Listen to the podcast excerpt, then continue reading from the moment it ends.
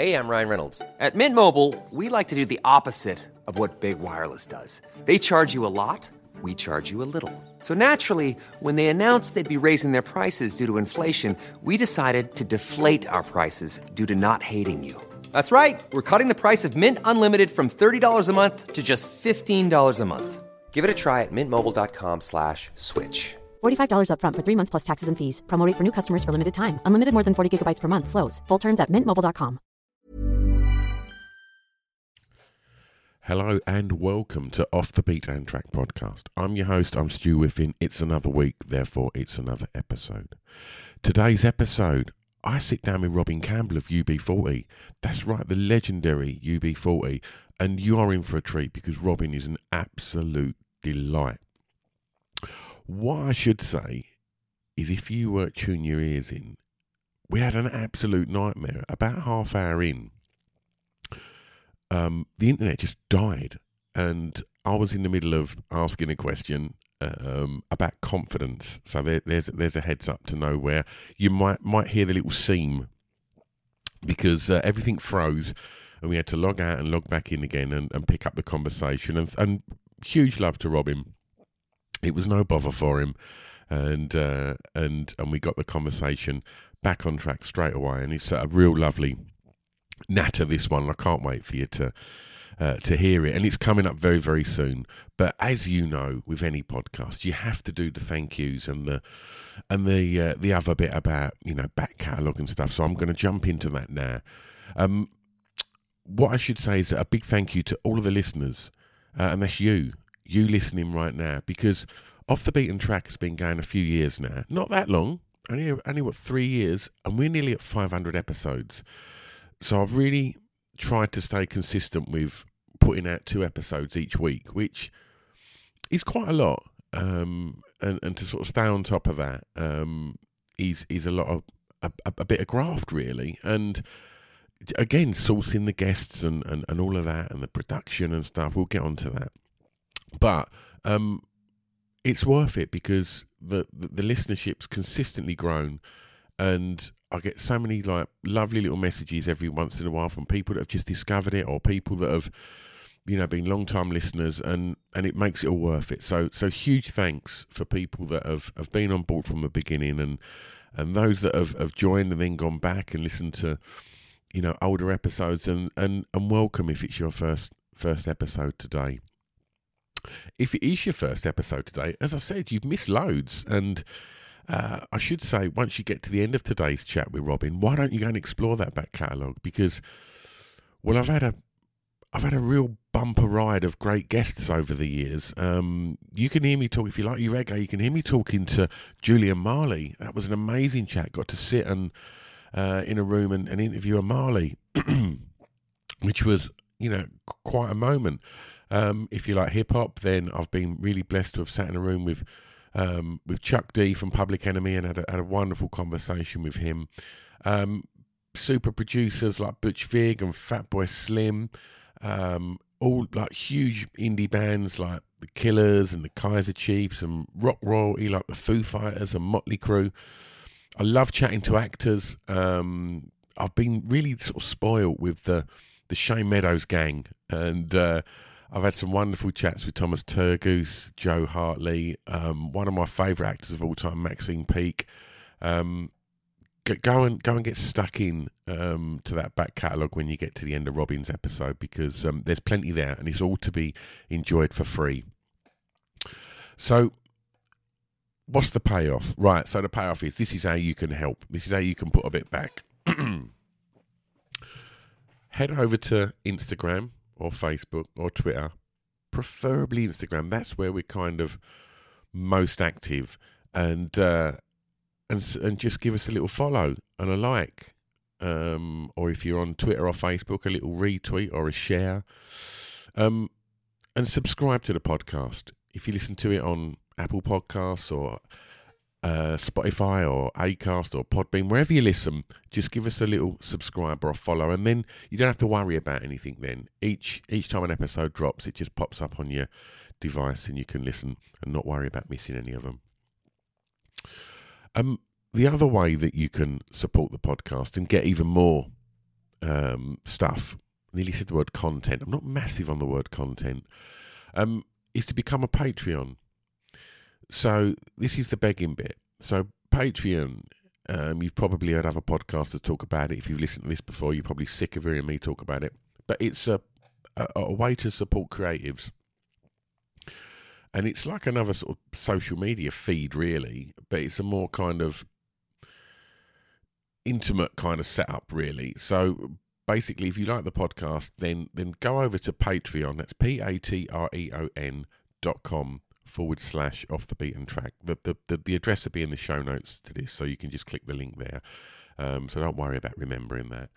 Um, and then what you do is you go over there um, and you click it, and it's there's a little video you can watch for free, which is um, from a few years ago now, and, and I'm sitting there telling you what what you can get, and you can watch that for free. but let me tell you what you get. So it, what I should say first is it costs a dollar a month. Now, a lot of Patreon accounts for other artists and stuff kind of have different tiers and things like that. They're they're they're, they're there, but essentially, you get everything for for a dollar, seventy p, because we live in in tough times, right? And and I don't expect people to be able to afford that. But if they can, if you can spare that that dollar, that seventy pence, then let me tell you what you're going to get. You get to watch all the episodes. So um, I upload all the videos. Um, so if you like to watch your podcasts, then you can um, go and watch them. Uh, put up to a week. And then obviously, what you do also get is access to the back catalogue. So there's hundreds and hundreds of videos to watch. I also put up little mixtapes so you can go over there and, and radio shows and the archive's got hundreds of radio shows of me just sitting in a little studio playing records chatting away and uh, and they're all there to be enjoyed as well but one thing that i really get excited about is a monthly live show and it's done over zoom. And and if you're a patron you, you can get to come along to that. I think if you have a little look in the back catalogue of this um, podcast on Spotify or wherever you get it, you can maybe listen to one of. I'll put one out, and it's a really lovely little gang, and uh, and I should say as well, if you're uncomfortable in, in in things like that, you can turn up and have your camera off and your mic off and just listen in or watch in. But if you want to get stuck in. it's your opportunity to to guest on the podcast. So we pick a, a question from the podcast. So we might say, "What was the song that reminded you of your time at school?" And all the guests turn up and and and we all chat, and it's really nice. It's not a it's not an annoying kind of um, I'm going to try and be cooler than cool and pick obscure records. It's really fun, uh, totally not judgy in the slightest, and and it's just honestly come along to one because you'll have so much fun. It's it's one of the highlights of my month. There's so many nice people that come along, and I've got to know a load of the listeners through this, and it's it's a really lovely little hour spent where we all just have a chat about records and memories and stuff like that. It's lovely, a real nostalgia hit, and uh, and a real kind bunch of people. So um, yeah, you get access to that. Like I say, radio shows, back catalogue of um, video episodes and all sorts of stuff. And like I say, that's going to cost you 70 pence a month. By all means, sign up for a month, come to a live show, rinse the back catalogue, and then cancel it. And uh, But I don't think you will. I think after a month, you'll enjoy it. And uh, and you'll look forward to them live shows and, and enjoy the extra stuff that we put out. Okay, the other thanks I want to do quickly before we get on with Robin's chat. Um, I want to thank Scroobius Pip, um, who is the, the, reason I got involved in podcasting, and and it's absolutely changed my life from this podcast to you know a, a few other podcasts that that um, I'm, I'm, also very proud of, uh, and and a big part of my my, my living is is my magazine Pod Bible that I run with Pip and uh, and our friend Adam. Um, and Pip owns the Distraction Pieces Network, and uh, and obviously is the host of the Distraction Pieces podcast, which is a pioneering you know podcast from the UK that absolutely bossed it um, when you know and, and, and set you know set a real precedent for, for, for other podcasters to, to to work towards. You know, Pip's a huge you know inspiration and influence on on what I do, and uh, and also I should say as well, one of the nicest people you're ever going to meet. Go, he's been on this podcast a fair few times now, and I guarantee he, the very first ever guest as well. So if you want to hear a very nervous me, go and listen to the very first episode where I chat to Pip. But um, but huge love to Pip uh, and everybody on the the Distraction Pieces network. Go go check out all the other podcasts over there because there's some crackers. Um, and if you're fans of Ted Lasso, go check out um, Brett Goldstein's uh, Films to Be Buried With because it's wonderful. Um, and I also want to thank the team at the Blue Murder Club podcast. It's a wonderful true crime podcast. And the team over there produced this podcast. So um, if you like your true crime, go get your hit over on that podcast. Right. Okay. That's all the pre waffle done. So we can get on to the good stuff now. Please enjoy today's episode of Off the Beaten Track podcast with the wonderful Robin Campbell. It's Off the Beaten Track podcast on the Distraction Pieces Network with me, Stu Whiffen. Press. Okay, we are recording. Robin, how are you today, mate? I'm good. How are you? Yeah, not too bad, thank you. Not too bad. Where are you? That's a, I presume that's a studio by the looks of things. Yeah, I'm in uh, Summerfield Studios in city centre of Birmingham. Lovely. We're uh, we're working on our current album. Wonderful, wonderful. Before before we get into the tracks, and and uh, I'm I'm interested to know how you found the whole uh, as as a as a musician and as an artist and as a creator, how you found the sort of two year hiatus of lockdown. How you found that? Like, I mean, to, tell us a little bit about how you found it creatively and personally. Well, I think originally um, we all were quite enjoying it, you know, because Yeah. it was we're a hard-working band. We're constantly on the road, and when we're not on the road, we're in a studio.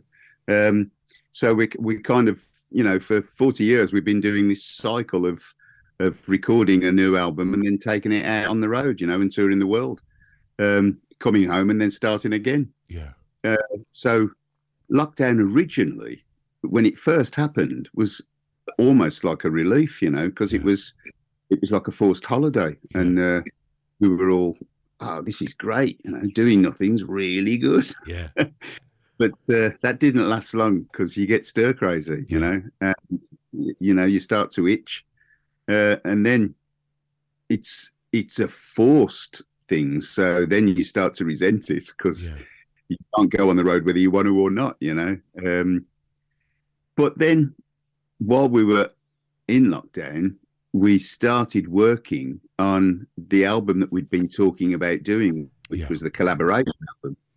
Um, and because everybody else was kind of locked down, it was easy to send them stuff because Yeah. obviously now in the new digital world, you can you can send music, uh, you know, across around the world Yeah. to different, and uh, and that's what we did. We got in touch with artists that we'd been working with and met over the years, um, and just sent them backing tracks off our previous album, yeah, uh, time, which was the For the Many album.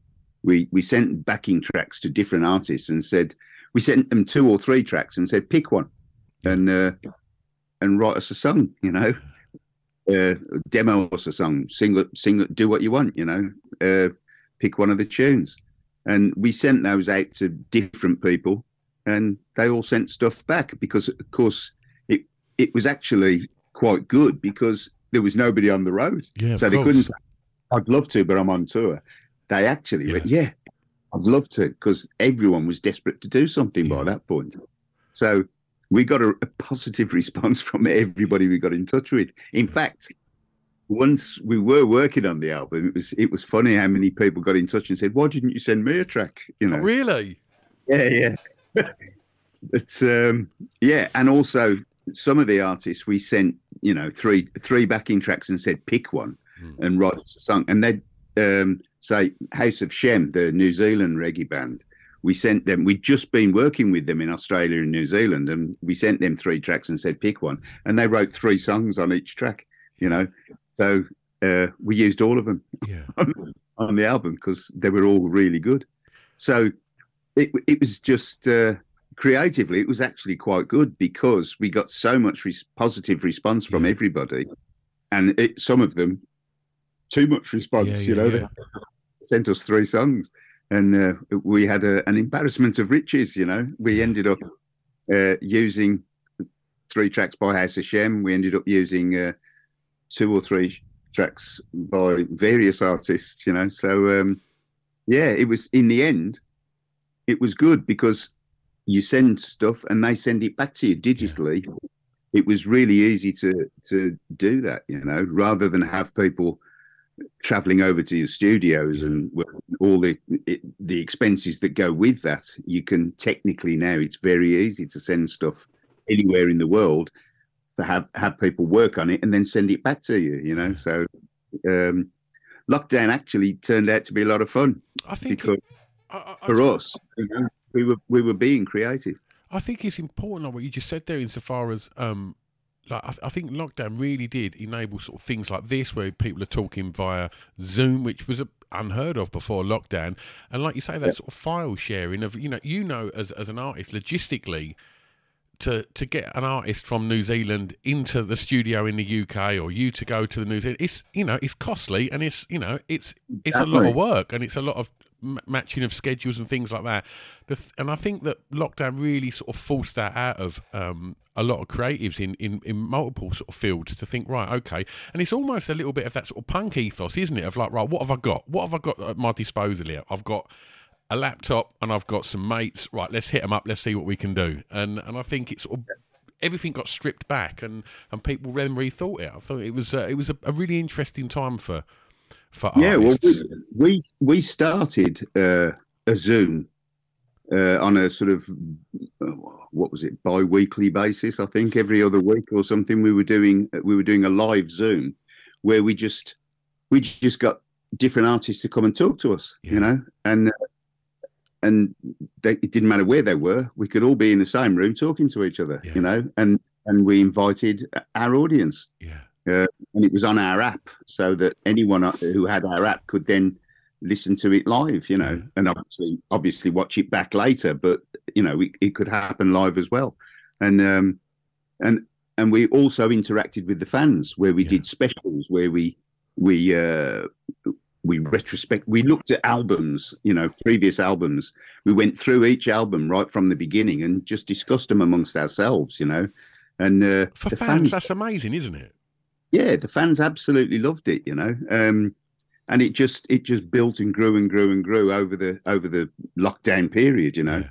so that was another thing that uh, a, a way of interacting with the fans because we couldn't go on the road we couldn't Yeah. play gigs so uh, it was just something that we came up with that uh, i think quite a few people started doing you Yeah. know Absolutely. so we we did it, and it it was uh, it was really popular. It became something that, uh, and now that we're on the road and we don't have the time to do those zooms, yeah. fans complain all the time. We go, when are you going to do a zoom? Because they've, they've just got used to having that access to us, you know, where we would draw names out of hats where they could join us on the Zoom, yeah. you know, and chat to us, ask questions and, and all that, you know. That's and, uh, yeah, it was it was a lot of fun. And Robin- as you say, could only have happened because of COVID. Absolutely. lock- Absolutely. Right, I'm going to um, kick off your playlist and I'm going to ask you for track one, Robin, to tell me the track that you regard has the greatest ever intro. Yeah, well, that's that's an impossible question. I mean, my my my initial reaction was that um, Brian Travers, our late sax player, Mm. uh, I think was an intro genius. Oh, okay. he used to come up with riffs that would intro tunes, and I mean, uh, one of his most iconic is is the first single we recorded, which was "Food for Thought," Mm. which starts with his sax line, Yeah. and that is such an iconic sax line that they still sing it at the Blues Ground uh, every time a goal scored, which isn't very often. It's not very often, but every time a goal is scored, they sing that sax line. You know, so it's become it's become the Birmingham theme yeah. uh, at the Blues Ground. And yeah, Brian came up with that line. Uh, the the piano intro to Kingston Town, he played on a wind synth, and that's become. We play one note of that intro at live gigs, and the crowd goes mad because Yeah. they know what's coming. You know, they recognise it instantly. Yeah. And uh, on the last album, uh, the For the Many album I was talking about, uh, I wrote the song "The Keeper," and uh, I, I demoed it, you know, and I brought it to the band, and it had uh, it had you know the chords and everything on it, but it didn't have any a horn line. Yeah. And he came up with a horn line that became the intro to the to the track. Uh, and again, it's for me, it just made it made the track, you know. And I liked it so much that I put it as the first track on the album because it's the best. It's the best intro for the album, you know. It's such a great horn line. So I think um, you know he may not be the greatest of all time, but Yeah. he's he was uh, pretty fantastic at doing intros. You know, he just had a way with him uh, with intro melodies. And and that's so beautiful. The tune I actually thought of, Yeah. I was trying all the time to think of uh, of an intro. For me, one of the standout tunes is the tune that starts or used to start uh, the Formula One program Yeah. on TV. You know that bass line, uh, which is Fleetwood Mac. Yeah. Um, what's it called? The Chain. Yeah. The the original uh, that bass line. The second it started, Yeah. You knew Formula One was coming, and you knew you were in a great time. You know, and it it just sets up the atmosphere Yeah. and the tension of Formula One. You know, that for me was uh, it was a, a whoever picked that for the theme music for the Formula One program was you know Absolutely, and- for for people that, that grew up in the sort of seventies and eighties, you can't hear that. And this is Fleetwood Mac; it's one of the biggest bands in the world. You can't hear that without just thinking that's the song from Formula One. But I guess anybody born after the eighties is probably just thinks it is just an absolute classic Fleetwood Mac and has no idea about the the, the, the Formula One theme tune that was obviously so so prevalent in the in the eighties. I want to go back and, and and touch on something you said about um, uh, the, the, the, the the intro master really and and I think to get that perfect intro there's so many ways you can you, you know that, that guests come on here and talk about. Some things could be a big Pink Floyd 20 minute intro or some people will go the Beatles help straight away. And wh- how you described them intros and I think that the key to it is is to create a feeling isn't it? And Yeah. and the minute you hear food for thought it's you know it right from the off and it creates a feeling and that feeling that's not just fans getting that feeling that's been embraced by a football team that's been sung by crowds generations of crowds and that comes from a feeling. And and the Yeah. same like you say with kingston town that one note that's all it takes. That could be the opening bar of hard days night. People know it instantly and that's that's a feeling and i think that is and I've asked this question nearly 500 episodes of this podcast, and I think you just saying that has kind of answered it for me. Really, that it is about creating that feeling, isn't it? And and he smashed it. absolutely absolutely he was he was the master at it um, and I you know I don't know how you do it I don't know what the secret is but he just kept doing it Yeah, and you know he he just had a way of listening to whatever the track was that we'd be that we'd been working on whatever it was he would find a way of encapsulating or summing up the mood of that track. Yeah, and he would come up with a line. And it didn't always sound like the perfect line to me.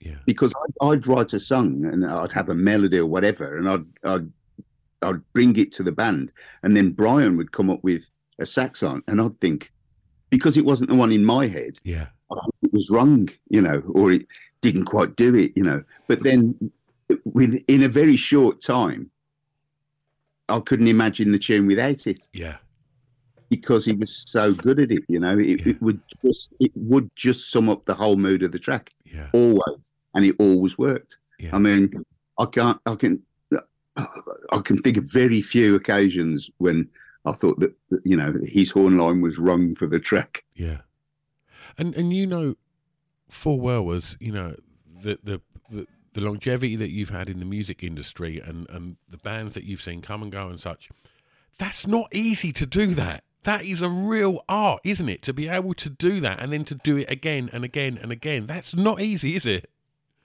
No, well, you know, uh, if it was, then every band would would be around for forty odd years, you Yeah. know. But of course, that's not what happens.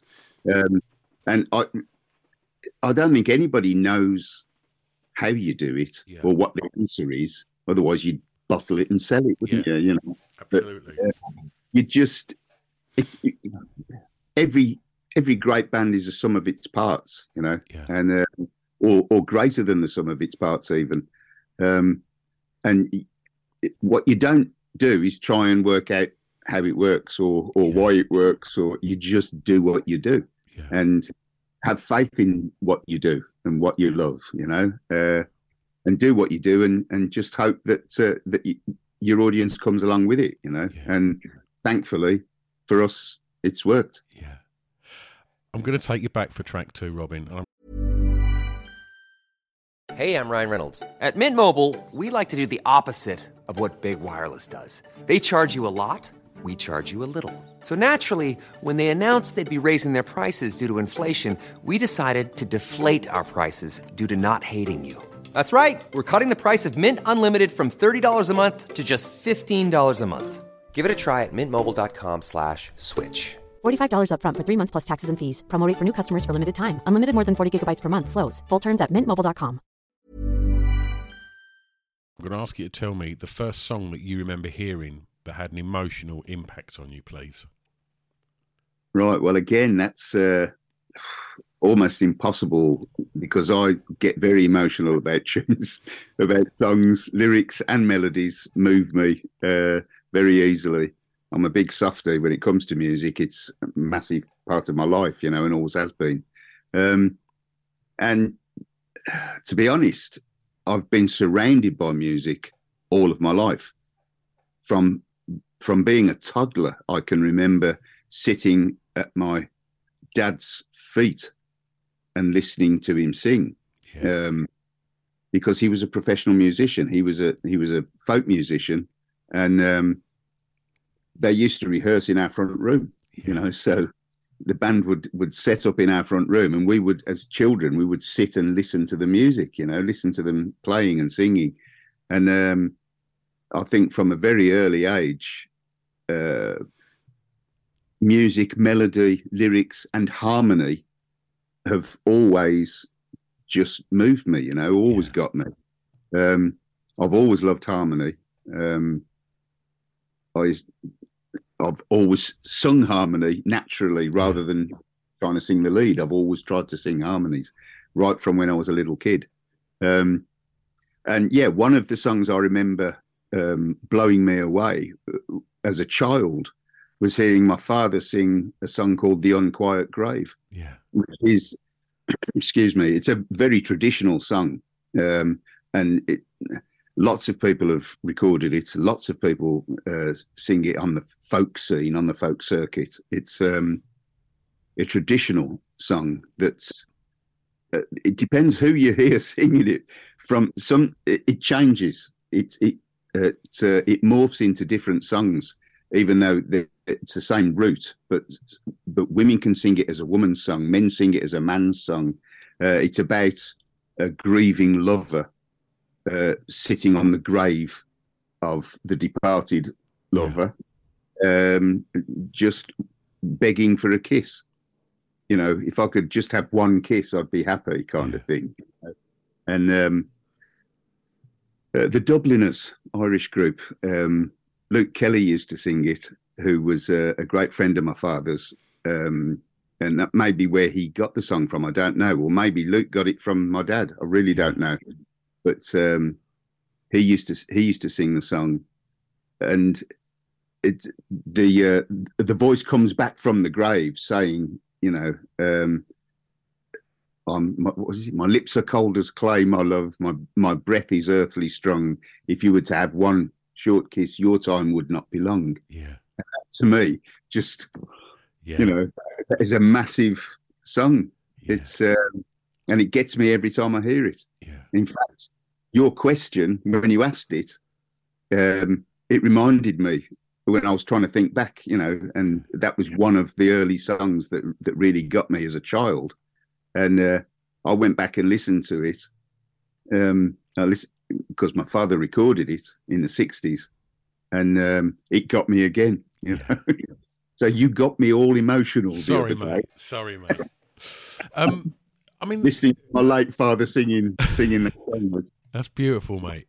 powerful. Um, the, the fact that you grew up in such a musical house was it kind of you know did, did your father encourage you to play music or was it something that, that there was just instruments around the house and you found them on your you know uh, uh, when when felt right or, or was there a, a, bit of both? How, how, did how did sort of music sort of find its way into you picking up instruments? Well both for sure. We were surrounded by music. We heard music of all kinds. My father ran um, a folk club when I was a kid. He had um, he had the most successful folk club in Europe at the time in the sixties. Um, so we met many different artists, singers, um, because he had guest artists every week, you know, and sometimes they would come and stay at our house afterwards. So we, you know, we might hear them singing us a song in the evening or in the morning, or you know, uh, we were literally surrounded by music. And if you ever showed any interest in an instrument, you'd find it thrust into your hands yeah. immediately. You know, I think my dad was desperate for us all to become um, keen musicians. Yeah. Um, and I think he probably had dreams of his four boys all growing up and becoming part of his group, you know, yeah. um, which didn't happen, even though uh, two of us, two of the brothers have sung with my father over the years. But uh, yeah, he was. Uh, I started uh, showing interest in guitar when I was about I don't know ten, I think, um, maybe younger, and all of a sudden, my dad had my uncle come round showing me how to play guitar. You know, and I was getting guitar lessons. Um, so yeah, I, I learned guitar chords from a very early age. We all had uh, piano lessons as children. Uh, limited, of course, because we we dodged them all the time. But uh, yeah, we um, if we showed any interest at all, we were massively encouraged. It was it was a situation. Everybody else would think of being a musician as as a mad career, as a you know as a crazy career, whereas we grew up thinking of it as a normal career. Yeah, of course. Yeah, it wasn't something unusual.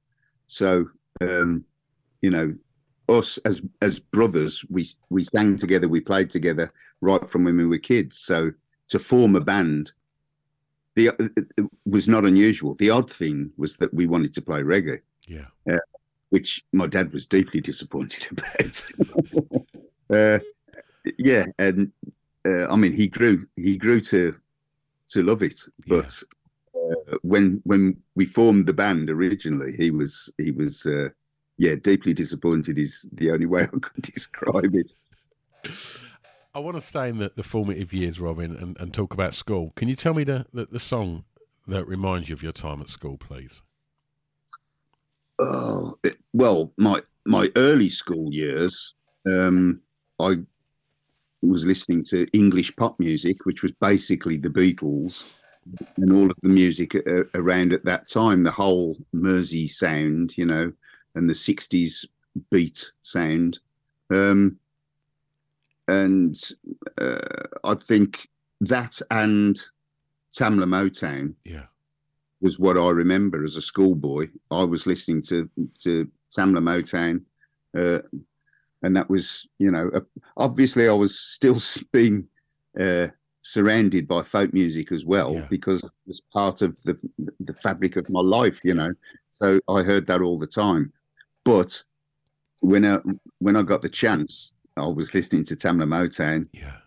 Uh, and and English pop, of course, because I was living in England, you know. Yeah. So you're surrounded by, um, you know, the Beatles and and the music of that time. Yeah. And I was in love with Dusty Springfield as well. Yeah. Nineteen, when I was nine or something. I uh, I saw a documentary a little while ago on Dusty, and uh, and I don't know if you know this, but obviously the big flamboyant hand gestures as she would sing, and and she said that she'd always have lyrics that she'd forget on the back of her hand. So when she was doing all of this, she was literally just reading the, the words to her songs off the back, which I thought was amazing. um, yeah. I mean, I, I just want to sort of touch on Motown for a moment because, as you know, as a songwriter, you, you, you must have realised listening to Motown that as far as pop music goes, it doesn't get at that point any better than what was coming out of Motown and and you know them, them bands that every single one of those. But when when you sent the list over and I saw Motown, I just went on another deep dive and. And it's always a joy playing, like you know, all of the Motown. I'm, I'm talking more the early stuff before What's Going On and Land of Confusion and Yeah, things like that. And Yeah. it's just perfect pop, isn't it? Every single song is just riddled with hooks and just it's just genius, isn't it?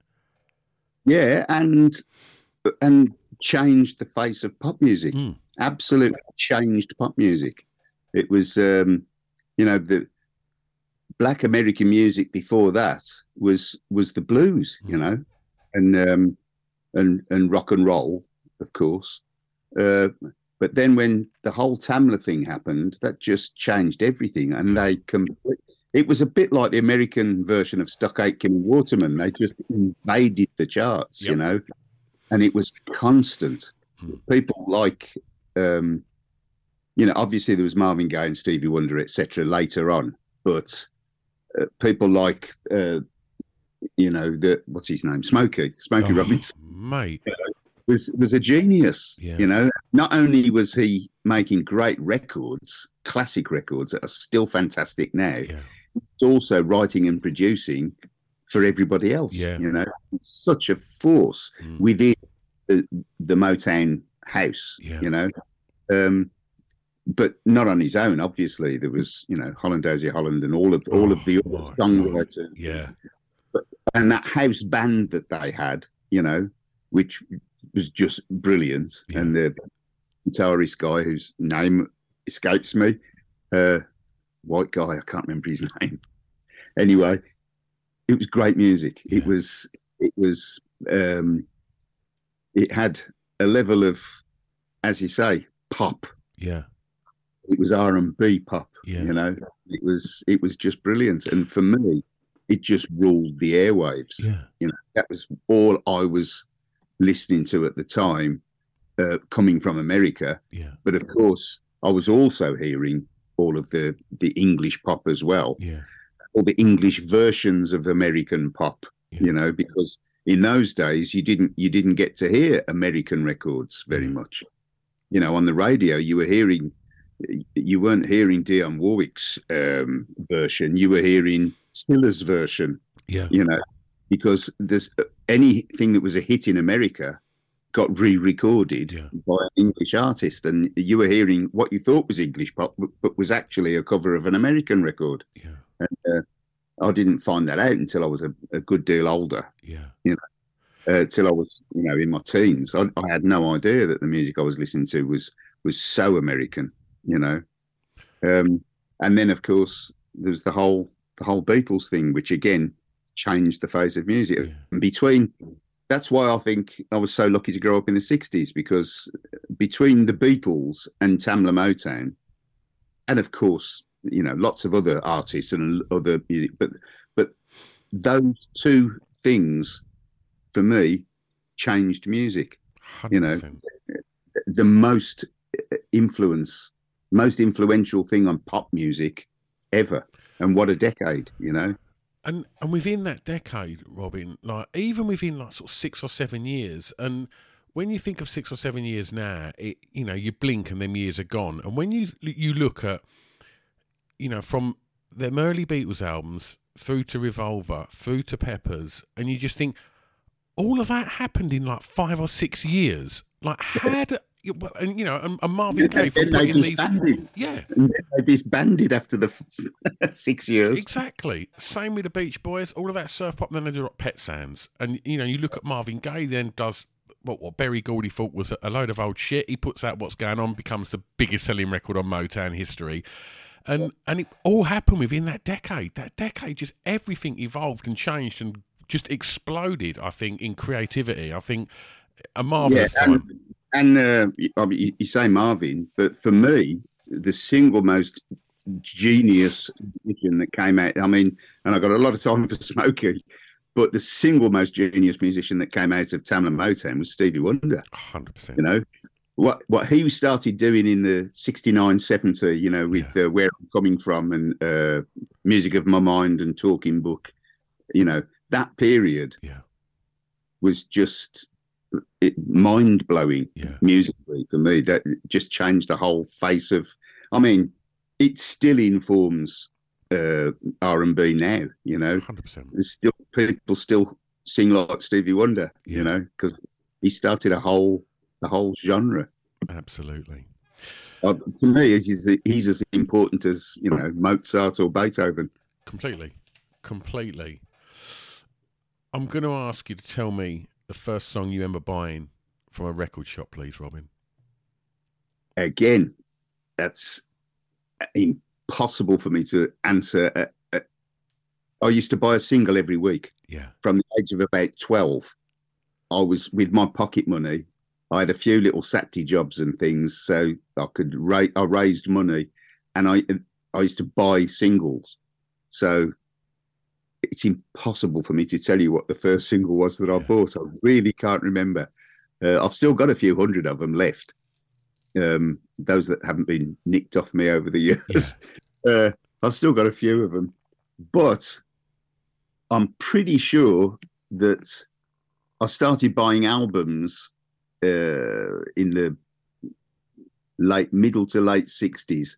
And I think that the first album I bought was either Mr. Rocksteady, which was Ken Boothe, in about 66 or 7, uh, or it was This is Desmond Dekker, Yeah.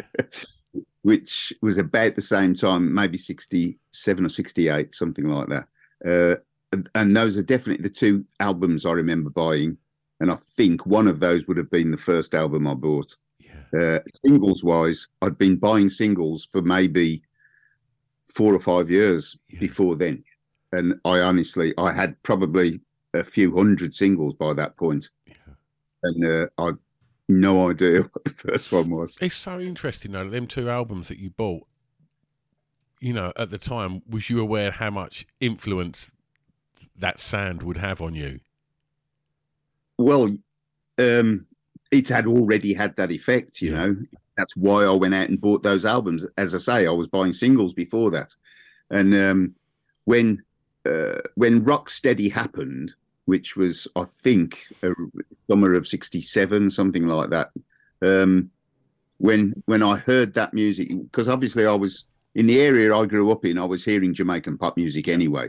It was um, ska, uh, you know, um, which uh, before that it was kind of a, it was doo wop type of stuff, blue beat and ska uh, in the '60s, and I was hearing that and enjoying it. I liked it, you know, um, but it wasn't the most important thing.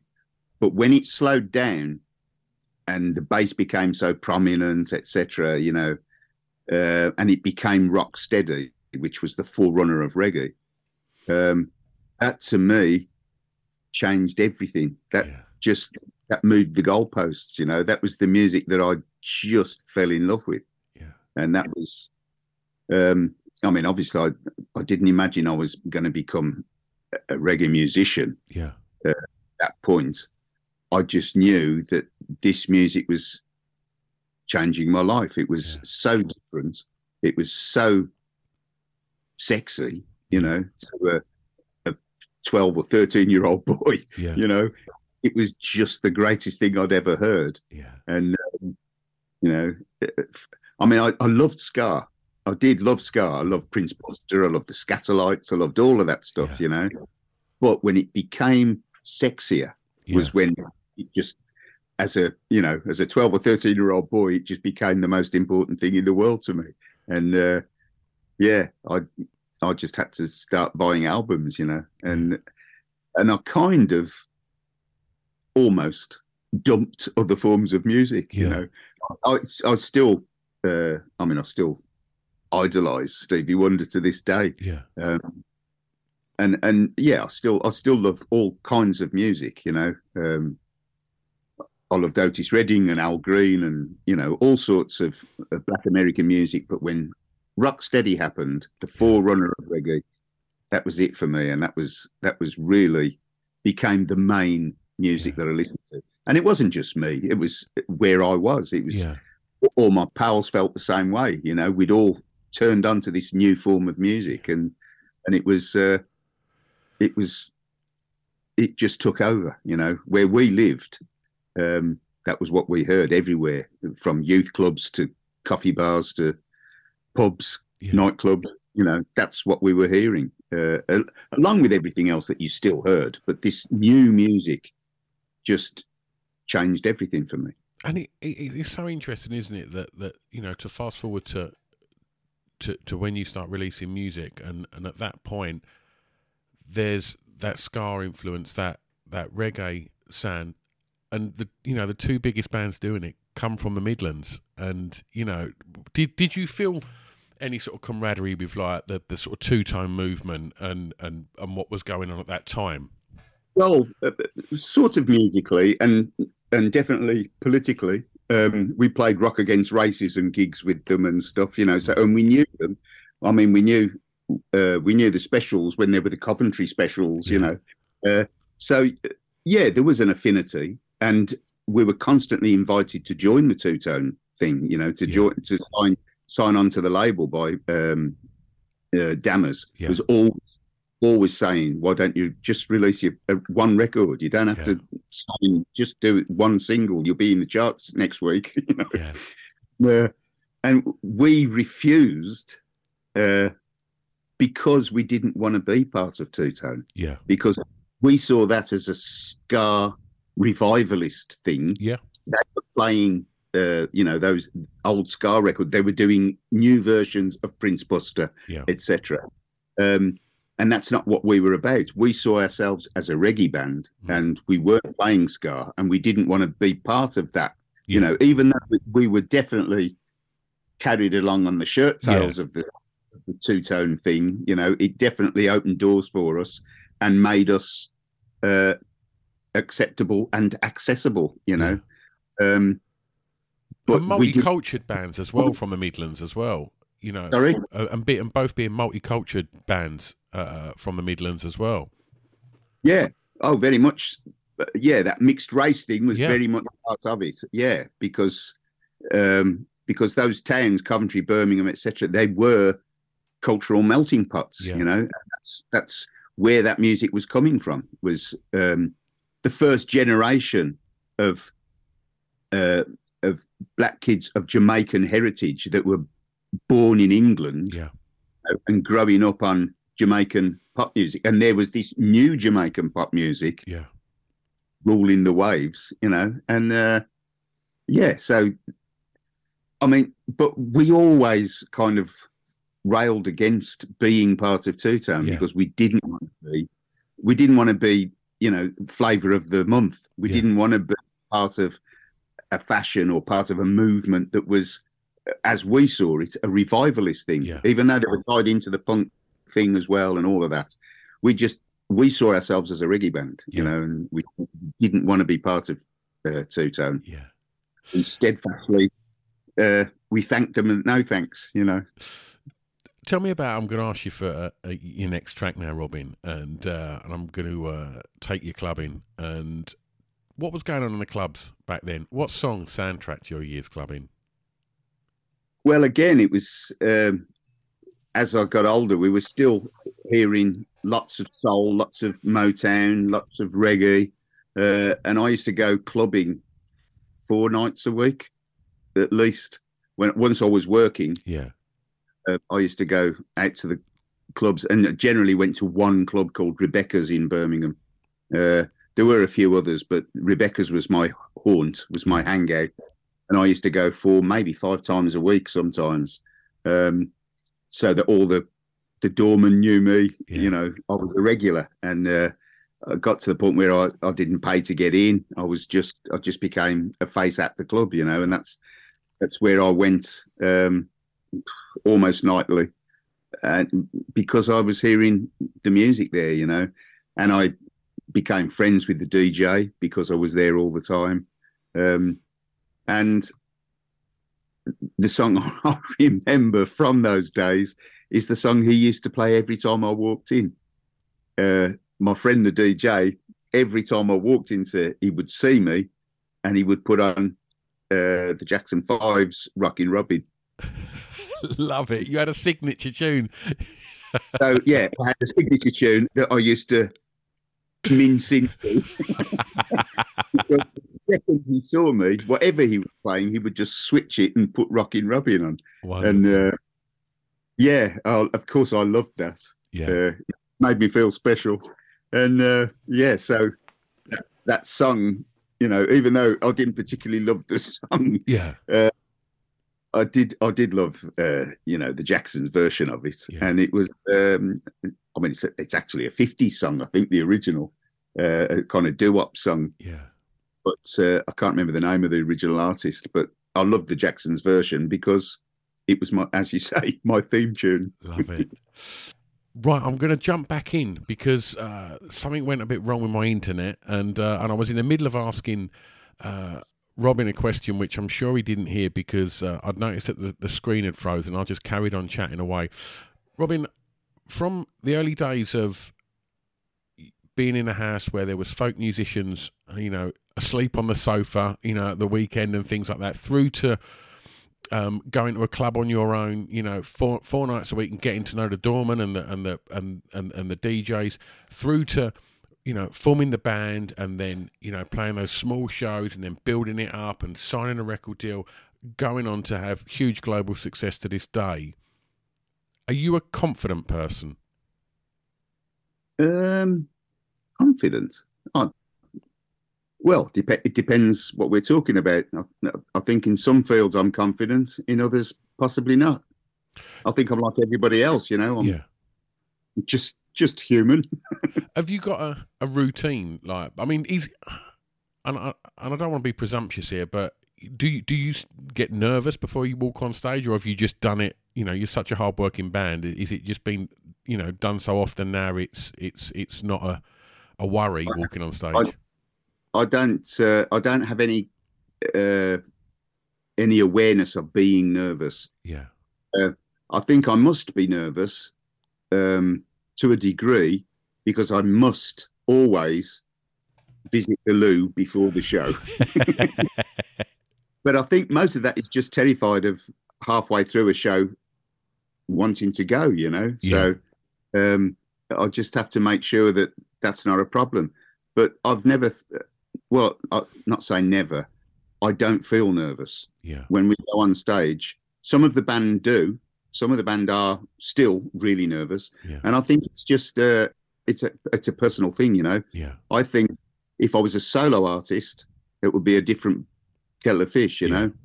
know. Um, I think it's much more difficult for a solo artist because you've got nobody to hide behind. yeah, But when you've got a big band, you know, and we're we're always nine or ten people on stage, you know, uh, when you've got a, a band that you know and love and trust, um, I think that makes life a lot easier, Yeah. you know, because it's it's not just me. yeah, Um, you know, I've, I've got I've got a, a group of people that I rely on and that I that I trust to do the job, you know, and to have my back. And uh, Uh, I think I think it's much easier when you know that uh, that you're part of a team. You know, you're part of a gang. And, gang uh, gang's the word. Gang, Yeah, gang's the word, Robin. Because you look at way. you look at some bands and you can see they're just they've been put together and things like that. And I know you know to reference the specials again and to reference Madness and other bands that come through at that time and UB40, yous all look like a gang.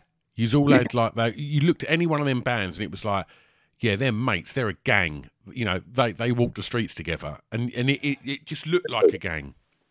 Well, uh, it's in our case, I've known all of them since they were 10 or 11 years old. Yeah. Every member of the band since they were 10 or 11 years old. Um, I'm a few years older than most of the people in, well, than everybody in the band. Um, and most of them were friends of my kid brothers that Yeah. I went to school with, you know. Uh, but Norman, our percussionist who lived round the corner from us, I've known him since he was six, I think. Yeah. So, you know, we literally have grown up together. We have walked the streets together. We've gone to school, gone to youth clubs, pubs, nightclubs. We've done everything together all of our lives. And we've we formed a band together. We took our social circle on the road. Yeah. You know, even our crew members were part of our gang. You know, Yeah. the guys who didn't want to be in the band or didn't have any particular, you know, um, musical leanings. Yeah. They just wanted to be with us, part of it. You know, they would come on the road as our as our crew. You know, um, so yeah, we've always been a gang, and we still have that gang mentality. Yeah. I mean, there's still uh, four of the original eight members Yeah. in the band. Four of the four of the founding members are still in the band, and we still have that attitude. We Yeah. still got each other's backs, and we look after each other. And we've always, from the day we formed the band, we've always shared everything absolutely equally. Yeah. Absolutely. And I think that's massively important, you know. Uh, and it's been massively important to uh, the longevity of the band. Yeah. Yeah. I'm going to ask you for track six to tell me a favourite song from an artist from your home county, please. Well, again, going back to the 60s, there were many, many bands from Birmingham. There's many different bands of different styles of music. Um, and I've always been aware of them. And one of the songs I remember as a kid, probably, I think I might have been, this was around the time of the Beatles as well, uh, but probably I was nine when I heard this song. And again, it's a cover version of an American tune by the Tokens, I think, did the original. But uh, I know and prefer the English version done by the Birmingham band, uh, the Rocking Berries, Yeah. and it was uh, She's in Town. He's in Town. Yeah. Sorry, he's in town. Robin, whilst talking about um, Birmingham and home, uh, when the Zoom call uh, opened up, you was you was, you was chatting to one of the guys in the studio, and I just heard the words "hare and hounds," uh, and and I wasn't earwigging, and uh, but uh, I'm a I'm a um, music promoter, and from from down in uh, down south, but I have put on multiple shows at the Hare and Hounds, and I just I, I, I want you to tell me what your relationship is with with that venue because it's a historic venue, isn't it? And it's it's really held its own in Kings Heath. Absolutely, it was the first place we played. There's a blue plaque on the wall outside Yeah, that that uh, marks the fact that it was our first ever uh, public performance, uh, February '79. yeah, um, and uh, it, yeah, it was. Um, it's it's an iconic live venue. It's it's not particularly big. Yeah. Um, it's it's an upstairs room in a pub. You know, Yeah. it's a great pub. It's it's uh, it's run by a great guy. Adam is the. Uh, Oh, he's one of the best. He's Adam. he's absolutely one of the best. Um, and he's still, he's still, I mean, you know, my son goes there regularly. You know, we still go there regularly. I actually went and saw Chrissie Hynde play there just a, a few months ago um, when she was playing uh, a small venue tour Yeah, for the fun of it. You know, one of the places she played was the Hare and the Hounds. amazing. And, uh, yeah, I went. I went to to see that. I've seen a, quite a few artists there over the years, and it's it's just a great venue. You know, Yeah. it's, it's it's one that's been going as long as we've been going, Yeah, and uh, and still is going, and it's he's probably more established now, as you say. You know, you know the venue. Yeah. You know, it's more established now than it's ever been, Yeah. and probably because of Adam. yeah, Yeah. absolutely. And yeah, it's it's it's a great venue. Right, last track, mate. Um, a song that you think many people may not know that you would like them to hear. Well, again, I, I I couldn't pick one, but for me, it's always the latest one we've recorded. Right. It's uh, because we're we're a live band, because we're a recording band. We don't ever want to become a cabaret act. You know, Yeah. we don't only want to play the hits. Yeah. Of course, we play the hits. Of Yeah. course, we. You got a lot that- of them, mate. Oh yeah, for sure. and, we couldn't play them all. We only Yeah. some of them, you know. But we always play the ones that are expected. Yeah. and we, resurrect a few every now and again, and we drop a few every now and again. But um, yeah, we always play the- the ones that that make it because that's what your audience has come for. It's Yeah. the songs that they bought, loved, and have grown up with, etc. You know, uh, it's a nostalgia trip for those numbers. and of course you have to do them. But we're a recording artist, you know, so we're always playing. Whenever we go on the road, we're always playing our latest tune. Yeah. That's the one that I want to play the audience. That's always the one that I want them to hear. Is the latest thing we've done because that's the thing I'm most excited about generally is whatever the latest tune is and I want um I want their approval Yeah. really I want their I want their stamp of approval Yeah. and the way you get that is at a live show and with applause Yeah. you know Absolutely. And, uh, for me that is uh, always the one I want people to hear is whatever the latest track is Well, let's talk about um, what what's going on with, with UB40 at the moment. So, what what's 2023 got got lined up? What's going to be happening? Well, we are celebrating our 45th year. 2023 is our 45th year as a band. You're having, making me feel old now, mate. having think how I feel. Yeah. We formed in 1978, yeah. so we are celebrating our 45th year as a band, and we have a new lead singer who's been with us now a couple of years, um, who we're really excited about. We're loving having him. Uh, he's full of enthusiasm and youth and vigor, which which is waning from from our side, you know. So it's it's wonderful to have him on board. He's he's constantly full of new ideas. He's bringing new lyrics to us, and you know all of that. So we're recording an album to celebrate 45 years, and it's believe it or not, it's called UB45. Um, See what you've done there. yeah, and we're full of new songs still. So it will consist of uh, new material, obviously, but also we're re-recording some of the old classics Oh, amazing. we're so happy with Matt, our new singer, Yeah. and the way he sings them, um, and the the life that he's brought back to them. You know that we just want fans to hear how good he is and how how well he fits in.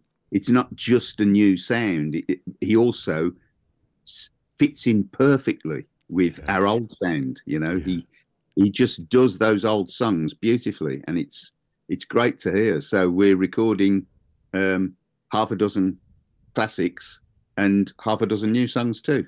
And uh, album will be out this year, and we're touring all over the place. Yeah. Uh, we'll be, we'll be going back to uh, America this year, um, Latin America, South America. We've got uh, a tour being lined up for there. Uh, we're going back to Australia, and we've got British dates as well. So uh, Wonderful. and European dates. I think there's some Spanish dates. We just, it's the same old, same old. You know, we're on the road and and, and loving it. Oh, it's amazing, Robin. It's been an absolute joy um, sitting and listening to you, you, you, you you talk about your career to date, and uh, I wish you all the best with the new record, and and I will endeavour to to be at one of the UK dates. It's been an absolute pleasure, mate. Thank you so much. Thank you, Stu. Been fun. I'm going to press stop. Don't go anywhere. There we go. Robin Campbell, UB40. What an absolute diamond. That was such a lovely chat.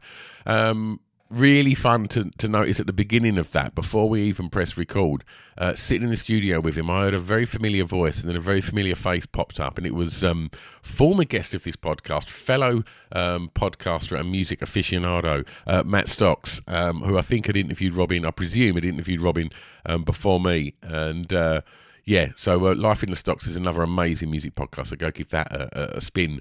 Um, yes, right. Okay, so as mentioned at the beginning, um, now you've enjoyed this episode, go check out the back catalogue um, because there's hundreds and hundreds of episodes, all to be enjoyed for free. Um, and the best way not to miss anything is to subscribe. Um, you can find out about the Patreon and social media links and everything else you need to know about this podcast at the one stop shop, which is off the beat and not beaten off the beat and track podcast.com. Link will be in the show notes. Give it a click, go and have a look. And why not become a Patreon? Spare that 70 pence and uh, support the podcast, get involved in the live show, and get access to bundles and bundles of other good stuff. In the meantime, be nice to each other, and I'll see you next time. Bye bye.